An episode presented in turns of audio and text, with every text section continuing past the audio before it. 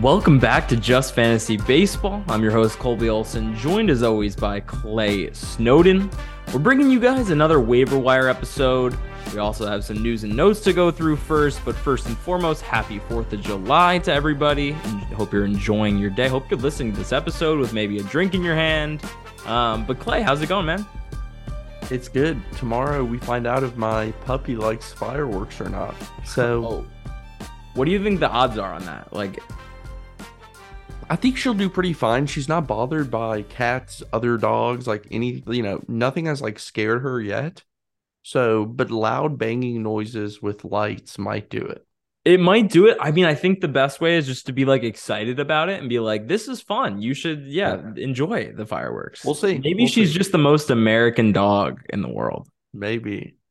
Anyways, we have some news and notes to go through, Clay. I have a few here. You can pick up the slack if I miss anything here, but Jazz Chisholm is on the IL once again with an oblique injury. He took a swing yesterday and definitely was grimacing afterwards. So he's going on the IL. He did say, he tweeted out himself, or maybe he said, I saw it on Twitter, whatever, that he, could have been back in just a few days, but with them going into the All-Star break, he said, let me just take this time to make sure I'm totally healthy after the All-Star break, which makes sense. They have some depth there right now. Why not just let him get 2 weeks off? That sounds like the good idea there, but just frustrating because, man, the week that he's been back has been pretty dang exciting. I mean, I saw him play my Red Sox and he was hitting bombs and just making the extra play and just such a fun player. But Tyler O'Neill starting a rehab assignment this week, Clay.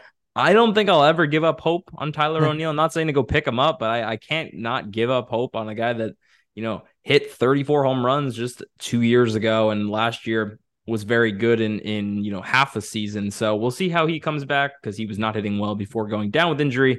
On the pitching side of things, Carlos Rodon was nasty in his latest rehab appearance. He K'd 8 over 3 2/3. So I would imagine that he is building up to return after the All-Star break. I don't think they've set a date just yet, but I would imagine after the All-Star break. So if you've held on to Rodon this long, congratulations, because he is going to be a massive piece for many teams down the stretch here. Erod is back on Wednesday. Tarek Skubal is back on Tuesday. I have Erod in one of my leagues, so very excited to get him back finally because I play in a league that there is no IL. You just have 8 benches at bench spots, so you can kind of use 2 or 3 of them as stash spots. But very excited to get Erod back. And then the one that I really want to talk about, Clay, is Julio Urías. He made his return and boy, did he get blown up by the Kansas City Royals. 3 innings, 5 earned runs, 2 strikeouts, 6 hits, 2 walks. And that's not an anomaly for Julio Urías this year. I mean, yeah, he's been out for over a month, but before he went down with injury, in the 6 starts before going down with injury, he had a 6.25 ERA and was giving up a ton of home runs, not getting as many strikeouts as we would like to see. So, where is your caution level at right now for Julio Urías down the stretch? So I own 3 of these players, Urías, Skubal, and Erod. So all 3 were on my IL, which means I had to make 3 roster moves this week, which hurts. You never want to have to do that. But Urías is I actually did not activate him in time because of a loophole. You can leave him on your IL. And I'm glad that I did because it was not pretty. And I watched some of it and I think I've said on the show before, he's one of the more consistent pitchers over the past couple of years.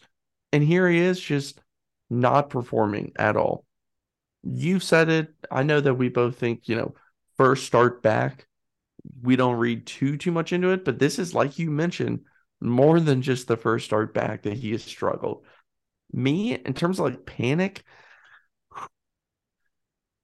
out of 10, probably a 7. That's pretty high for Julio Urías, and I don't think you're wrong by that at all. I would say that I'm right there with you. Maybe there is something wrong. I got to dig deeper into it. But yeah, this is a guy that had a 2.57 ERA over the last two seasons and has just been so dynamite. But this year, just giving up so many home runs. So we'll see if he turns it around. I'm not going to give up hope just yet, but yeah, definitely concerning. On a more positive note, I just wanted to bring up that Michael Harris, who I was personally very high on going into the season, and a guy that was going as a top 30 player this year, really struggled out of the gate. You know, an OPS near 600 over the first 6 weeks. And over the last 30 days, Clay, he's hitting 371 with 5 home runs and 5 stolen bases. So it's just awesome to see that Michael Harris is back to the Michael Harris that we know and love. And, you know, I wasn't too worried about it at the beginning of the season because I looked under the curtain. I was like, all right, he's hitting the ball hard still. He's doing everything that Michael Harris did last year. And that's finally leading to some results. So very, very pleased with that. Ryan Reynolds is back for the Pirates, and Alec Manoa made a rehab start, and against the who was it? It was the Portland Sea Dogs, baby. Yeah. Dogs, Double-A of the Red Sox. So he's trending. I guess is it called a rehab start? What do you really call what Alec Manoa? Yeah, I mean, I think you can call it a rehab start. I think that, you know, he's dealing with something that's probably a mechanical issue of some sort, and they're trying to figure that out. And so yeah, he went 5 innings, 10 Ks against the Portland Sea Dogs. Arum did say that he watched the start, and it looked like Manoa would get to 2 strike counts, and then not be able to put guys away until throwing high fastballs and just kind of eating these Double-A guys alive with that. Yeah. And it was his slider that before he, you know, went down to the minor leagues that was really getting beaten up. So I still don't think Alec Manoa is out of the woods yet, but if you want to, you know, make him a speculative ad, I know his ownership has dropped tremendously, and maybe you want to pick him up, especially if you're, you know, potentially in a keeper league or a dynasty league where you can just like pick them up for $1 or something. I don't hate that because it's kind of just like a free flyer. You can always drop them later. So yeah. Anyways, Clay, I think sorry, you go. Our waiver wire episode today, I did something that I've never done, which is pick the 3 players I want to talk about or just only deep league, less than 3% owned in ESPN, deep cut names. I know that you have some names, so I'll let you go first. Yeah, I have some guys that I just really want to talk about. The first guy being Spencer Steer, and he's owned in quite a few leagues, Clay. I don't know if you could pull up his ESPN ownership. I saw his ownership on Yahoo was trending right around 80%, and yeah, I just wanted to give credit to Steer for over the last 30 days, 6 home runs, 8 stolen bases, 22 RBIs, a 6th in baseball over the last 30 days, a 275 average. But the most impressive part to me was a 15% K rate and a 15% walk rate. He's putting up really good at bats right now. And this was a guy that going back to preseason, we were definitely hyping up as a sleeper candidate. And he's proving to be much more than that. And, you know, really could have been in the All-Star conversation this year because he's really just been so good. Third base eligibility, first base eligibility, and he's about to get outfield eligibility as well. That's huge. He puts together fantastic at-bats. I don't know why the Reds continue to bat him lower in the lineup. I would expect that to change. He needs to be in the 3 hole right now instead of Jonathan India, and I could see them flip-flopping. It sounds crazy because of India's name, but he has not been very good recently. So Spencer Steer, definitely a fun name to follow, and somebody who we talked about preseason. Yeah, I mean, that's a guy that's owned in a lot of leagues. I'm not saying 77%, but I really just wanted to give him a shout out and be like, hey, Spencer Steer's doing some things that are really crazy, and I don't know if you realize, but couple other hitters that I wanted to hit really quick before you go, Clay. I wanted to talk about Anthony Volpe, who's owned now in only 53% of Yahoo leagues. I don't know if what he's owned in ESPN, it actually might be higher than that. I don't know. But over the last 20 games, 37% in ESPN, 37%. Exactly. So, you know, if you're in a 10-man league, 12-man league, I mean, even heck, an 8-man league, I think Volpe is reaching the point where you can pick him back up. Because I wrote an article about 3 weeks ago now where I talked about Volpe and his struggles with hitting inside fastballs and outside sliders, not being to lay off those pitches. And over the last 20 games, Volpe's hitting .339 with a home run, 5 doubles, 2 stolen bases, a 24% K rate, and he's walking again, a 10% walk rate over that span, a 48% hard hit rate. So Volpe, I think, is starting to figure it out at the plate and starting to recognize these pitches and figure out how to go the other way with these fastballs, right? He was getting eaten alive on inside fastballs, trying to cheat. And I think he's just starting to figure it out. So would definitely pick him up if he's available, because I think he's due for a really nice second half. Yeah, he's looked a lot more comfortable. I still wish that he would strike out a little bit less, but I could say that about 95% of people probably, you know? So over the last 10 games, 20% strikeout rate. So it continues to fall, which is a really good sign. The last hitter that I wanted to bring up, Clay, is Jordan Westberg, who was called up by the Orioles last week. He's only played 6 games so far. He's 46% owned in Yahoo right now.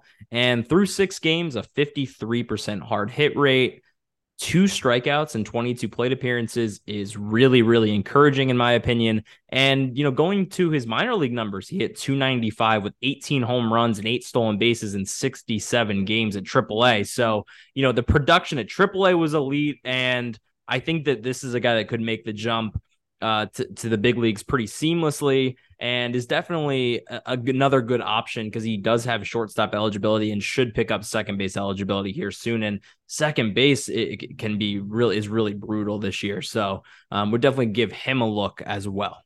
Yeah, the one thing about him is just how are the Orioles going to manage the lineup with all these infielders and whatnot. But I think now is a good time to pick him up because I think an infielder, either Ramon Urias could get traded. I mean, somebody's going to get moved out of that group, I think. Maybe Mateo, but I think that they'll keep him just for his defense and speed in the playoffs. I think that would be valuable. But when it comes to playing Mateo, man, he's hitting 186 since June, since May 1st. I mean, let's look at this one. Oh, my God. Since May 1st, Jorge Mateo is hitting 152. Yeah. 152, not one home run to his name, a 5 WRC+. That is he was so hot to begin the season, and he was on my team. I picked him up. I was so excited. Then it was like, luckily I cut bait pretty early on in that struggle, but oof. Dude, he hit .347. With a 15% K rate over the first month of the season. And he was hitting per power, too. He hit 6 home runs. And we're like, all right, I guess Jorge Mateo decided to hit the ball hard now. And then he just forgot how to hit. I mean, Hoyt in April to May transition there. That's insane, to be honest. I don't know if I've ever seen something like that. But, those are the 3 hitters that I just really wanted to target this week. I have some pitchers to talk about as well, but I'll let you go through your deep. Let me run through because I have 3 hitters as well. Perfect. And then I'll talk pitching. Keep in mind, guys, deep leagues. The first one may sneak up, though, into some more shallow leagues, and that's Will Benson of the Reds, owned in 2.4% of ESPN leagues. 21 games since he's come up. .386, .493, .649. 3 home runs, 3 stolen bases, 12 walks to 11 strikeouts. When he was first on the opening day roster, the issue was striking out constantly. He went down to the minors, improved on that. Something that he had not really done in his career was improve on the strikeouts.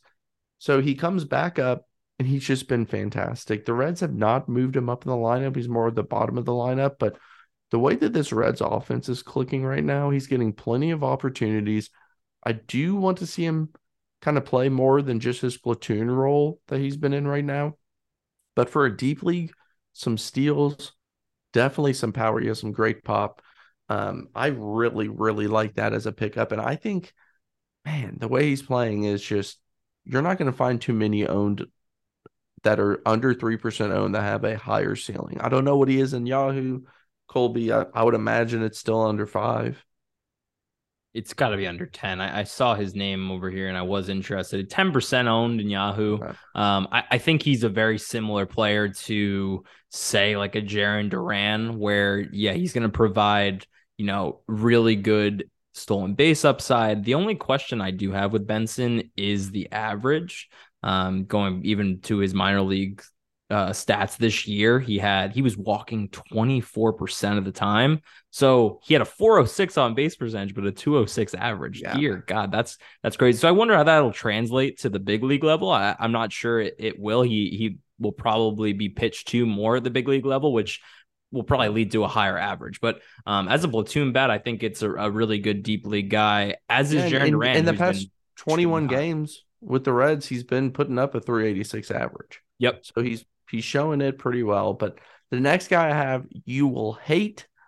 I don't like him either, but we're talking deep leagues. Nick Madrigal. And let me explain this here. Let me give you the angle. Second and third base eligibility, cool, whatever. 275, 333, 356. The thing I like here is, Nick Madrigal can help you with average, right? At the very least, help you with average. He already has a career-high 7 stolen bases. So if you're in a deep league and you need a little bit of bump in two areas that can sometimes be tough to find, average and stolen bases, he can at least get you by for a while if you're dealing with an injury or you're in between players just trying to figure it out. I like Nick Madrigal as like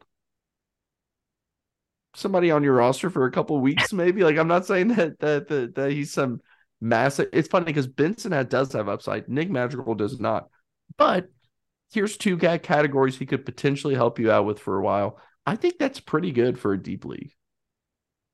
I don't know, man. I don't know if I could buy into the Nick Madrigal. I mean, yeah, just to plug a hole and exactly what you're getting. I think there can be value to that.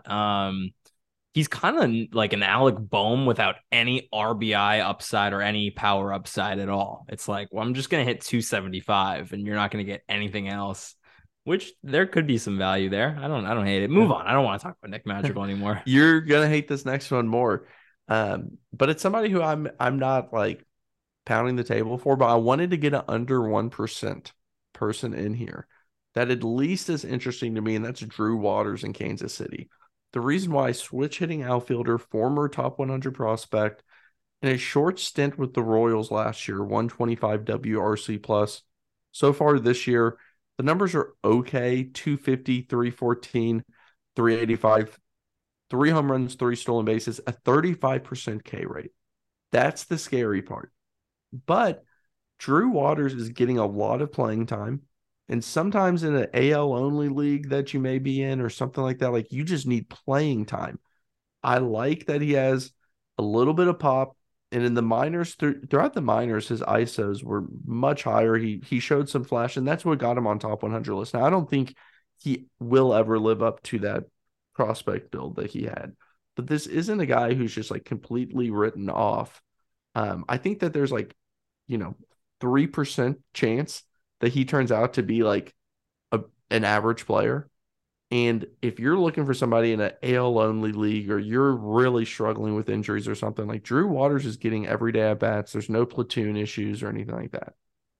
2% owned in Yahoo right now. I'm looking at players around where he's available. Colby, I said we've never really done like deep cut episode. Wow. Like, hey, let's talk about some bad players.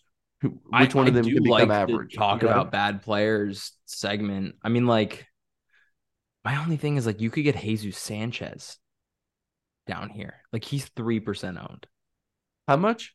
3% owned Jesus Sanchez. Like I'd much rather have Jesus Sanchez than Drew Waters because at least there's some upside. Or even Kerry Carpenter, 3% owned. Okay, you want to talk about Kerry Carpenter who hit a home run yesterday? A little Tigers outfield talk. Why not? Matt Vierling's a guy who actually could be popping up on some people's radars just because he's been killing it in June. But Kerry Carpenter has a lot of pop. I don't think people realize that. He hit 30 home runs in the minor leagues last year before coming up and hitting 6 home runs in a short amount of time. He was injured a lot this year, came back, started going opposite field a little bit more, which is where he hit his home run yesterday in Coors. So asterisk next to that. All right. Fuck Drew Waters, man. Like Kerry Carpenter is where it's at. Since coming back up to the major leagues on June 9th, 319 average, 21% K rate, 4 home runs. That's a 217 ISO. that's pretty dang good. He's controlling. See, I talked about him in a previous episode, so I didn't want to repeat it. Drew Waters can eat it. Like, he can go to the water. I don't know. Like, give me Kerry Carpenter all day long. I'm all in on Kerry Carpenter. I love that. All right, let's talk. You want to talk some pitching? Yeah. Sweet, because there's a couple young guns that I want to talk about. First of all, I want to talk about Gavin Williams, who gets to face the Atlanta Braves today, as we're like later today after we're recording this episode. And I have no idea what's going to happen, because I think any pitcher could face the Atlanta Braves and get blown up. But a rookie that's mostly throwing fastballs is kind of destined to get blown up. 58% fastball, which I don't mind, because it's a really dang good fastball. Like, it is. Yeah, I don't mind it either. But so he's on my team, and I've been sitting here all day. Like, do I start or sit him? I mean, like, how bad do you... The odds of him even getting a quality start against the Atlanta Braves, like, what are you hoping for against the Braves? I think you're hoping for 5 innings. You're hoping for 5 innings, 3 earned runs, maybe 5 to 6 Ks. Oh, like, and that's a good day. That's like a good outcome. I don't know. It's kind of scary. Yeah. But beyond that, I do want to talk that Gavin Williams, to me, is a really, really good pickup right now beyond this Braves series, because the Reds do, mostly face bad in-division rivals, and this fastball is definitely legit. A 297 xWOB against the fastball so far, and then he mixes in a slider and a curveball, which also show promise. They haven't led to whiffs yet. But I think the whiffs will come. It's led to a lot of weak contact. And then the other Guardians pitcher that I wanted to talk about, who I'm actually even more excited about, is Tanner Bybee, who has a 3.46 ERA and a 3.37 xERA, sorry, through how many starts is that? 12 starts. So he's been really, really good, man. A 25% strikeout rate, 8.4% walk rate. Slider 27% whiff rate, change up 44% whiff rate. So two really good secondaries for Bybee, which kind of gives me the edge for him over Williams. Is they both have good fastballs, but those secondary offerings that Bybee's attacking hitters with are really nasty. And I like Bybee down the stretch quite a bit. The last pitcher that I wanted to talk about, Clay, is Taj Bradley, who's been getting really blown up. Last time out, or the last 2 times out, let me pull up the game log real quick here. So last time out against Seattle, this was yesterday on Sunday, 3 1/3, 5 earned runs, a home run, 3 strikeouts. And then last time out against Arizona, 4 innings, 6 earned run, 4 home runs, 2 strikeouts.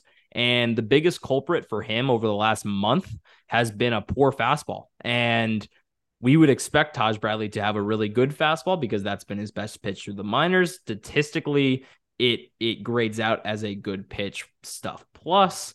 So it is quite surprising. I did go to Baseball Savant, and you can actually go, if you go to Baseball Savant, I don't know if you knew this, Clay, but if you go to Baseball Savant, you can go to game logs and then go to StatCast, and you can watch every, at bat, or not full at bats, but like the outcomes. And I was watching, and like most of the home runs that he was giving up was just fastballs poorly located. So I think it might be a problem of location for Taj, but definitely worrisome for a pitcher that I think has a really high ceiling. But right now, if you're in a redraft league, I don't know if you hold on, really. I'd rather have a Bybee or a Williams right now. Yeah, I feel the same way. I would drop him and pick up Williams. I would drop him, pick up. I mean, there's actually a couple different names at this point. And it wasn't like he was like going super deep into games beforehand either. So that's always a concern, no matter what league you're in. You want pitchers who can go 6 consistently, and 6 innings once. Yeah. And 12 starts. It's tough, man. I just don't see it unless you're in a deeper league. I mean, it's tough too, because you look and you're like, damn, he has a 5.1 ERA. But still, like, a 3.76 xERA is respectable. He was striking out a ton of guys earlier in the season. And even just 3 starts ago, he struck out 8 against the Orioles. So, like, I'm not saying give up on Taj Bradley, but I'm saying for right now, there are options out there that I think you could pick up and go to right now. If you don't want to risk dropping Taj Bradley, I don't mind holding, but just be wary. Shall we do SoRare? Streamers? SoRare? You want to talk SoRare? All right, let's definitely talk about SoRare, man. I have not done too much to my team as of late. But let me see where I finished last week. So, wow, I did not finish well, Clay. Oh, no, that's live. Sorry, never mind. Let me see last week. Anyways, join our league. Don't care about my whatever my results are. Join our league. It's so freaking fun, and it's free to play. Have you started spending money on it? I have. Yeah, we've talked about this a few times. I haven't really bought any other players recently, but I think Reed Detmers is still a really good pickup. Tristan Casas has been going off as of late. He's hitting 280 with a few home runs this past month, and you know, should be starting to play every single day. Spencer Steer would be another good addition, in my opinion. Christian Walker is still cheap, and he's been going off. SoRare is really, I think, a fun game for fantasy people that really love to dive in deep to the expected stats and like advanced stats, because you can find deals on SoRare for sure. Like, because the market isn't really totally based on the stats. It's sometimes just based on like hype. Like Ellie De La Cruz is $150, but then you have other top prospects like Gunnar Henderson that are $30, right? So it's like, there's a big gap there in hype versus actual performance. So yeah, definitely go join our SoRare league, draft your team if you haven't yet, but I think it's a really fun thing to you know, put $50 into SoRare and like play around. I think you could easily build out a team for $50 to $75. So check it out. Should we do streamers? Let's do it. Okay. Do you want to go first? Do you know your guy? Yeah, I was looking through them and there wasn't a ton that I loved, but one that I did come up with is, man, I'm not too confident, but it's Graham Ashcraft. And he's going up against Washington. And the reason why I say this is Ashcraft was bad in the beginning of the year. Or excuse me, he was good, bad, injured, just came back. And his last start looked really good, really good. I think that he's tweaked a little bit with, I don't know what, but he just looked much better. That's the type of roll of the dice that I think Ashcraft against Washington, although they are kind of like sneaky, not bad team. You know, their record looks worse than they are, but I think Ashcraft's going to get a win that day. I think that he could go a little bit deeper into games than most streamers. So because of that, I'm going to go Graham Ashcraft.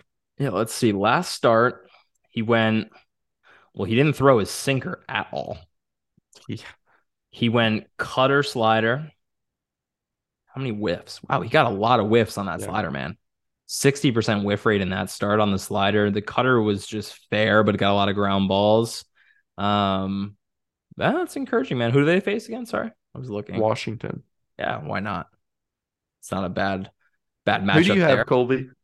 I got Mike Soroka, who made his return start last week against the Miami Marlins. Went 6 innings, 3 earned runs. Only gave up 5 hits, did not walk a batter, and had 7 strikeouts. 2 of those hits were home runs, so which led to those 3 earned runs, but not too worried about that. Also, you know, if you go to what he was doing in the minor leagues before coming up, like he didn't just make like 2 or 3 rehab starts and he's back in the minors. No, he made 11 starts down in the minor leagues. They like optioned him to triple. Exactly. Yeah. So in 5 starts before coming back up, he gave up just 5 earned runs over 29 innings and 31 strikeouts. So he was looking really, really sharp in 5 outings before coming up. He looked sharp in his first outing. Now he's going up against, Cleveland.